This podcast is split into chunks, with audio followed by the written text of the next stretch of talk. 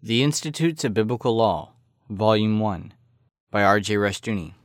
Narrated by Jeremy Walker. Produced with permission by the Chalcedon Foundation. 3. The Direction of the Law. In order to understand biblical law, it is necessary to understand also certain basic characteristics of that law. First, certain broad premises or principles are declared. These are declarations of basic law. The Ten Commandments give us such declarations. The Ten Commandments are not therefore laws among laws, but are the basic laws of which the various laws are specific examples. As an example of such a basic law, in Exodus 20:15, Deuteronomy 5:19, quote, "Thou shalt not steal." Unquote. In analyzing this commandment, quote, "Thou shalt not steal," unquote, it is important to note a that this is the establishment positively of private property, even as negatively it punishes offenses against property. The commandments thus establish and protect a basic area of life. But b even more important, this establishment of property issues not from the state or man, but from the sovereign and omnipotent God.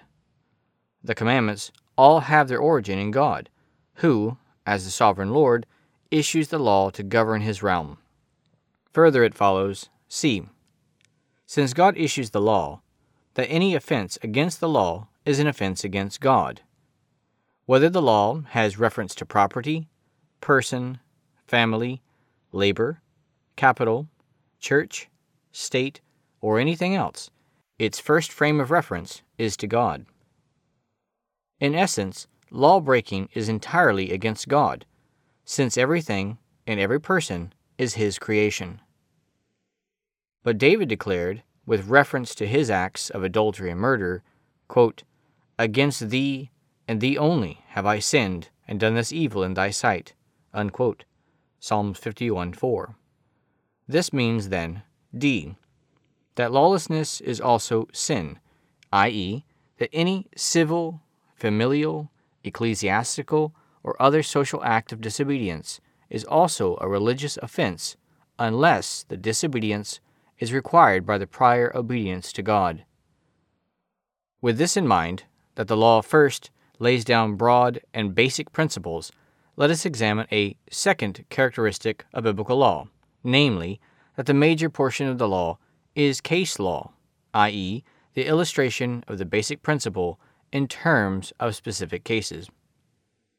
These specific cases are often illustrations of the extent of the application of the law, that is, by citing a minimal type of case, the necessary jurisdictions of the law are revealed. To prevent us from having any excuse for failing to understand and utilizing this concept, the Bible gives us its own interpretation of such a law, and the illustration, being given by St. Paul, makes clear the New Testament's undergirding of the law. We cite, therefore, first, the basic principle, second, the case law, and third, the Pauline declaration of the application of the law. 1. Thou shalt not steal. Exodus 20:15. The basic law, declaration of principle. 2. Thou shalt not muzzle the ox when he treadeth out the corn. Deuteronomy 25 4. Illustration of the basic law, a case law. 3. For it is written in the law of Moses, Thou shalt not muzzle the mouth of the ox that treadeth out the corn. Doth God take care for oxen? Or saith he it altogether for our sakes? For our sakes, no doubt, this is written, that he that plougheth should plough in hope, and that he that thresheth in hope should be partaker of this hope. Even so hath the Lord ordained this. For the Scripture saith, Thou shalt not muzzle the ox that treadeth out the corn, and the laborer is worthy of his reward. 1 Timothy 5 18. Cf. verse 17, the illustration is to buttress the requirement of, quote, honor, unquote, or, quote, double honor, unquote, for presbyters or elders, i.e., pastors of the church. These two passages illustrate the requirement, quote, thou shalt not steal, unquote, in terms of a specific case law, revealing the extent of that case and its implications. In his epistle to Timothy, Paul refers also to the law which in effect declares by each case that, quote, the laborer is worthy of his reward. Unquote. The reference is to Leviticus 19:13, quote, Thou shalt not defraud thy neighbor, neither rob him. The wages of him that is hired shall not abide with thee all night until the morning. Unquote. And Deuteronomy 24:14, quote, Thou shalt not oppress an hired servant that is poor and needy, whether he be thy brethren or of thy strangers that are in thy land within thy gates. Cf. verse 15. Unquote. This is cited by Jesus, Luke 10:7, The laborer is worthy of his hire. Unquote. If it is a sin to defraud an ox of his livelihood, then it is also a sin to defraud a man of his wages. It is theft in both cases. If theft is God's classification of an offense against an animal, how much more so an offense against God's apostle, a minister? The implication, then, is how much more deadly is stealing from God? Malachi makes this very clear. Quote, Will a man rob God? Yet ye have robbed me. But ye say, Wherein have we robbed thee? In tithes and offerings. Ye are cursed with a curse, for you have robbed me, even this whole nation. Bring ye all the tithes into the storehouse, that there may be meat in mine house, and prove me now herewith, saith the Lord of hosts, if I will not open the windows of heaven, and pour you out a blessing, that there shall not be room enough to receive it. And I will rebuke the devourer for your sakes, and he shall not destroy the fruits of your ground, neither shall your vine cast her fruit before the time in the field, saith the Lord of hosts. And all the nations shall call you blessed, for ye shall be a delightsome land, saith the Lord of hosts. Malachi 3 8 through 12. Unquote. This example of case law illustrates not only the meaning of a case law in Scripture, but also its necessity. Without case law, God's law would soon be reduced to an extremely limited area of meaning. This, of course, is precisely what has happened. Those who deny the present validity of the law apart from the Ten Commandments have as a consequence a very limited definition of theft. Their definition usually follows the civil laws of their country, is humanistic, and is not radically different from the definitions given by Muslims, Buddhists, and humanists. But in analyzing later the case laws illustrative of the law, quote, thou shalt not steal, unquote, we shall see how far reaching its meaning is. The law then, first, asserts principles Second, it cites cases to develop the implications of those principles. And third, the law has its purpose and direction, the restitution of God's order. This third aspect is basic to biblical law, and it illustrates again the difference between biblical law and humanistic law. According to one scholar, quote, justice in its true and proper sense is a principle of ordination between subject beings, unquote. Such a concept of justice is not only humanistic, but also subjective.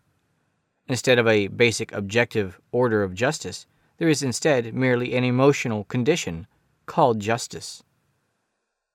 In a humanistic law system, restitution is possible and often exists, but again, it is not the restoration of God's fundamental order, but of man's condition. Restitution, then, is entirely to man. Biblical law requires restitution to the offended person, but even more basic to the law is the demand for the restoration of God's order. It is not merely the courts of law which are operative in terms of restitution. For biblical law, restitution is indeed a. to be required by courts of law of all offenders, but even more, b. is the purpose and direction of the law in its entirety, the restoration of God's order a glorious and good creation which serves and glorifies its Creator. Moreover, c. God's sovereign court and law operates in terms of restitution at all times, to curse disobedience and hamper thereby its challenge to and devastation of God's order, and to bless and prosper the obedient restoration of God's order. Malachi's declaration concerning tithes, to return to our illustration, implies this, and indeed states it explicitly they are quote, cursed with a curse, unquote, for robbing God of his tithes. Therefore, their fields are not productive, since they work against God's restitutive purpose. Obedience to God's law of the tithe, honoring instead of robbing God, will deluge his people with blessings. The word, quote, deluge, unquote, is appropriate.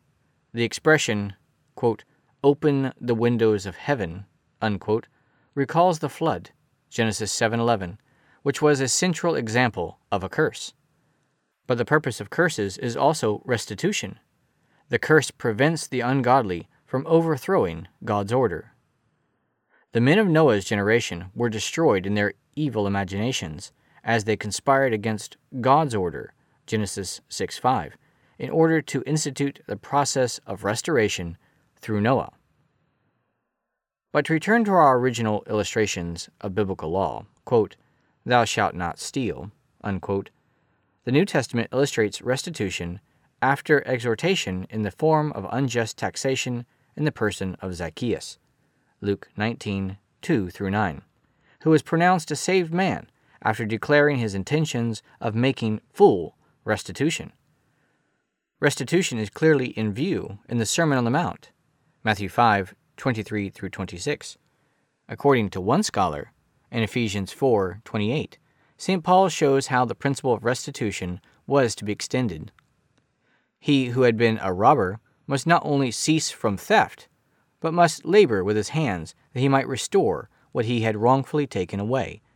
But in case those whom he had wronged could not be found, restitution should be made to the poor.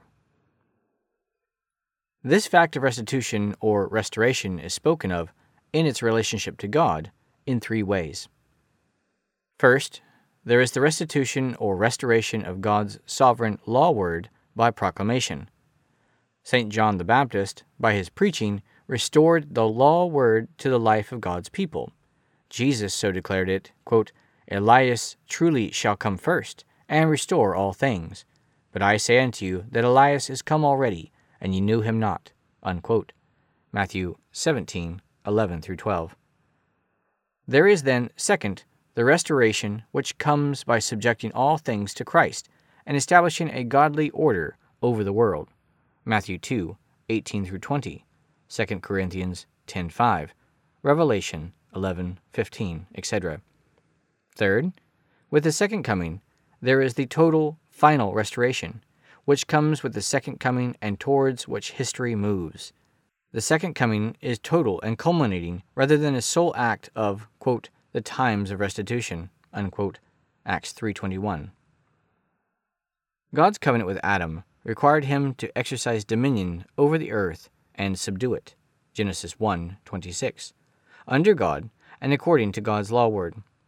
This relationship of man to God was a covenant, Hosea 6 7. But all of Scripture proceeds from the truth that man always stands in covenant relationship to God.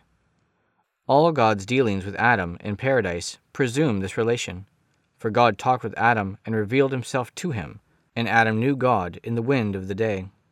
Besides, salvation is always presented as the establishment and realization of God's covenant. This covenant relation is not to be conceived as something incidental, but as a means to an end, as a relation that was established by a way of an agreement, but as a fundamental relationship in which Adam stood to God by virtue of his creation. The restoration of that covenant relationship was the work of Christ, his grace to his elect people. The fulfillment of the covenant is their great commission to subdue all things and all nations to Christ and his law word. The creation mandate was precisely the requirement that man subdue the earth and exercise dominion over it. There is not one word of Scripture to indicate or imply that this mandate was ever revoked. There is every word of Scripture to declare that this mandate must and shall be fulfilled, and, quote, Scripture cannot be broken unquote. According to Jesus, John 10:35, those who attempt to break it shall themselves be broken.